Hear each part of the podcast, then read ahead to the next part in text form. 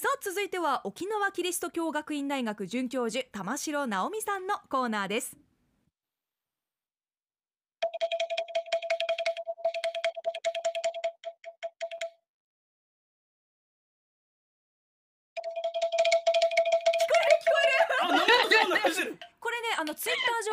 さんあの投稿がありまして、パカポンという名前のバパカリトポンですン楽器よ。ねえ。あの天野ケ,、はい。ケビン達也さんがねはい。はい、送ってくださいました、ありがとうございあります沖縄でパカポンの音が聞けるラジオはアップだけですからね。絶対そうですこれは。全国でも間違いなくそうだと思う。アップだけじゃないかな。でも皆さんこのこのコーナーは楽器のコーナーではなくて SDGs のコーナーなんです。でしたっお願いけします。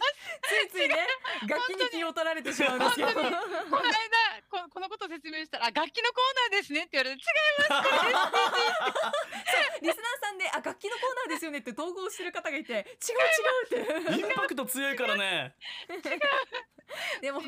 直美さんが楽しそうなコーナーだなといつも感じています。ありがとうございます。何よりですよ本当に、はい。うん。さあ、はい直美さん。ありがとうございます。今日はいは私たち宿題が出ていましたね、はい。はい、先あの先週のくんじゃんくさみの会、えー、千葉の直子さんからちょっと私も教えてもらって私も家族で作ってみたものなんですけどお二人に宿題を出しました。はい。はい生徒の皆さん宿題出してください。やってきましたか？はいという先ことで。生やってきまし すごいノリ やらなかったら居残りですよ。いやどうでしょうか？で本当に久々に宿題ってものをやりましたうね、ん。うん。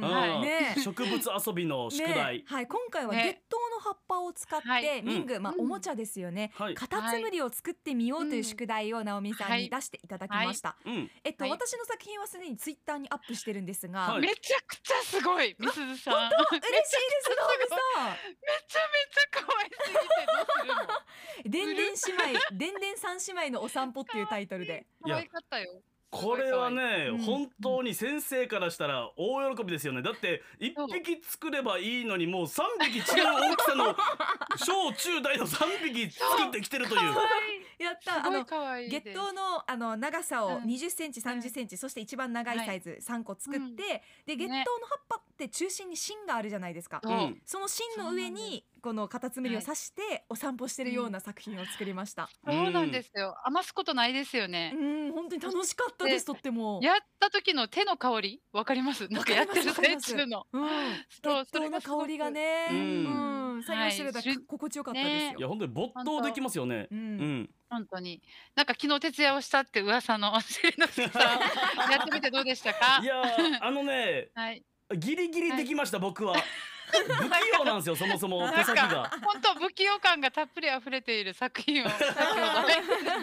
そうでもあの、うん本当にさっき言ったみたいに没頭できるし、で昔の人って、うんうんうんこの月桃の葉っぱを切ってそこからいろいろ折ったり結んだりして、そうそうそうそうそう。まさかそこからカタツムリができるとはねえ、本当すに。ごいよく考えてますよね。ねはい。で、あの私もですね、これやったらなんかあの。えー、と寄せていただいたのが「ちんなみ」とか「ちんなん」とかっていう言葉で、はい、あの方言あの沖縄語で言うそうです。ああ、うんえっ、と、カタツムリのことを。へーはい、そうですね。おーちんなみ、ちんなん、地域によって違うそうです。で、今日はこれを受けてですね、このくんじゃんくさみの会とかにもですね、いろいろ指導してくださっている、与那覇ゆうゆうさんをちょっと紹介したいと思っています。はい。で、与那さんはですね、与那国出身で、今も与那国に在住なんですけれども、歌者であったり、三振の、ね、演奏者としてすごく有名なんですけど、実は本業は、えっとこの伝統的な、まあ、身近にある草を使ってですね、こういう草編みを作るあの民具職人なんですね。ー。彼から、はい、どういなぜこれを、まあ、作っているのか、その経緯についてお伺いしま、くあの国神に行ってインタビューしてきましたので、ちょっとその様子をお聞きください。お願いします。民具もいっぱい自分で作ってクワガサ作るし自分のあの魚取る時の縄入れたりとか。ああ漁師さんだけどその道具すらも自分で作るそう。そうそうあ道具も自分で作る人だったからじいちゃんは小さい時にお父さん亡くして12歳ぐらいから兄弟で一番下だったんだけどあの長男の兄ちゃんが亡くなったもんだから12歳ぐらいからお母さんといろいろ仕事したりしてから大きくなって中学校卒業してからまたやった人だったから。だから何でもやってたんですよ。じいちゃんもそうだけど与那国で僕はだから生まれ僕は昭和61年生まれなんですよ。そしたら家学校の行き帰り道端にクバが干されててこれであの酒瓶包んだりとかっていう方がいて民族資料館作ってあったので資料館に遊びに行ってこの眺めるの好きだったから行ったらまたばあちゃんがいろいろ教えてくれたりで僕が一緒に住んでたその父方のばあちゃんがクバと竹でできたお家に住んでた人だから。あんなに古い話じゃないんですよ、まだあの時ぐらいの時代の時にばあちゃんが大正14年かぐらいだったんだけど今生きてたら今年だから牛だから今年カジマヤですよ。民具の使い方にしても父方の、まあ、ばあちゃんがあの餅の作り方。沖縄ほら月餅作らないじゃないですか、そしたらあの餅粉で作る餅の鏡餅の作り方なんか教えてくれたり。イビラといって平たくなった長い棒があってあれでこう餅を押してからちっちゃい餅を大きい餅にする方法なんか見せてくれたりとかして。うん本業にしていく中で、まあ、残すことの大切さみたいなものをゆうさん感じてらっしゃると。ううんんで後ろで物音聞こえてたじゃないですか。あはい、サカサとあれってああれはですね月桃を使ったあのわらずなわら草履っていうんですか草履を編みながらずっとインタビュー絶対手をやめないんですよ。へえ。そう。で、うん。十何人かの方々国神の方々いらっしゃったんですけどずっと彼のもうやってる様子ずっとみんなが温かく見守って「ゆうくんゆうくん」っていう感じですごく温かい雰囲気がそこに流れてて。へえ。はい、うんなのでそうまたやめてはいけない受け継いでいくっていうその彼のこの気持ちがすごいなと思って。ううんん。いやでもすごいですね。月桃の葉っぱでうん。なな草履うん。できるんですか？草履を作ってたんですよ。えー。すごい。すごいな。でうん。6時間かけて一草履あなのであの片っぽができるっていう感じで。あ、そんなに時間かかるんですか？そう。そうなんですよ。であまりにも時間かかるじゃないですか。私も、うん。これってすごくないですか？このこんなに時間かけてっていうふうにお話ししたんですね。そしたらそこに参加されてる方が分かってるよって買うとボタン1個でねアマゾンで運んでくれるよねって。でもあえて作りたいんだよって。それをうん。あの道具道具も自分たちで作るししかもうん。うん葉っぱも全部手入れされたものを自分たちが買ってきてうん。その材料になるためにそのちゃんとしたものにしてそこから編んでいくから6時間どころじゃないよって。でもそこに豊かな時間があるんだよって言ってたんですよ。へこのゆうさんのお話の中で作ることももちろん大丈夫、大事なんだけど、その技術が技術として残されることも大切という。ことをおっしゃってましたよね。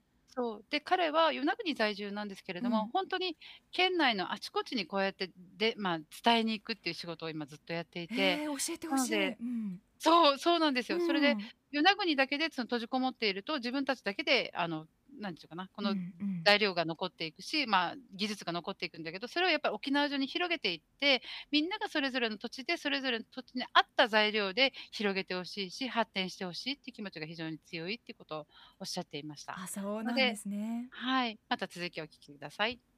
天京でもあのー、何時かな飯食えるなと思って。あ。与那国生まれ与那国育ちですよね。そうです。全然外には出てないんですか？ああいや高校内から灰原高校行ってます僕あーあそっかそっか。そうそう。あ灰原高校のあの沖縄芸能ああなるほどなるほど。うで三市屋に勤めながら踊りの小道具とか作ってたんですよ。あの副業で。うん三味線屋で給料もらいながらやっててで島に帰らんといけなくなったのでうん。帰る時に帰ってきてからその注文がいろいろあったりという関係とか。でもやってからやっぱりあれなのはやめたらいけない仕事だなと思いました。本業になってから思ったのはさっきのやっぱり理由で民具が残るってことのなんちゅうかな意義みたいのがあるからこれはちゃんとやらんといけんからだから例えば売れなくなったとするじゃないですか。売れなくなってもなんていうか別に仕事しても続ける仕事だなと思って。これがあの紙に書かれて残されることも別にあの嫌ではないんだけどそれが全てじゃないし録音されて残ることが全てじゃないし、やっぱり作って使われて残るって方がいいので、うん。民具の良さは時代時代に合わせて形も大きさも変わったりするし使い方も変わることがあるんだけど、やっぱり技術は同じ技術で残ってるみたいな。今こう与那覇優さんのおじい様とおばあ様の話をされてたと思うんですけど、うん。与那覇さんは今おいくつなんですか、うん。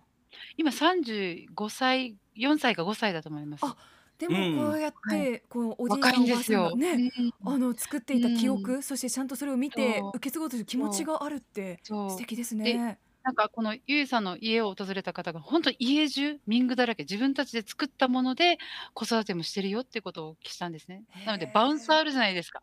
バウンス？バウンサーってあのバウンサーって子供子供を寝かせてこう、はい、あれも、うん、あれも全部自分で手作りして、へえ作れるんだってるって。うん、だ何でも作るんだよって。しかも道具から彼は全部自分で作ってるんですよ。あるものを工夫して、それを作りやすくする道具すらも自分で作っていくっていうことが、すごいな本当すごいんですよ。へえ。で、それを歌にして、うん。ね、三振の音色に乗せて、またそれをまたみんなに広げているっていう活動をしていて、うとっんても豊かな人だなと思っていて。うん、あの残り時間も迫ってきてるんですけど、うん。では直美さんが与那覇優さんに見る SDGs の観点っていうのは、まあ、こういったものづくりから、うん。まあ、11番うん。のまちづくりっていう話がありましたけど、そうそれにつながってるとお考えということですか、はい。うんこのくす草みとか、この民具っていうのは本当にただ単に道具ではなくて、うん。これを受け継いでいく、それを守り育てていく、で、資源管理からものになって、それを誰かに、まあ、引き渡していく作業自体が、こんて持続可能な社会じゃないとやっぱり成り立たない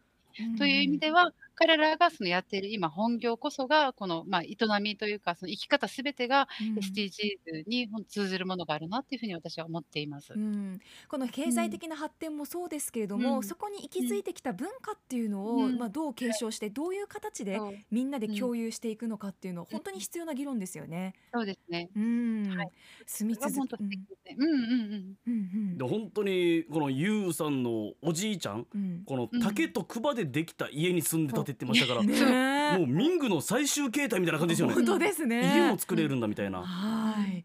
ということで今日のスクープ SDGs 素敵なね草編みの話題、えー、直美さんにご紹介いただきました、ありがとうございました、ありがとうございました、えーはい。このコーナー、ポッドキャストなどで配信されています。過去回もそちらでお聞きください。この時間玉城直美のスクープ SDGs お届けしました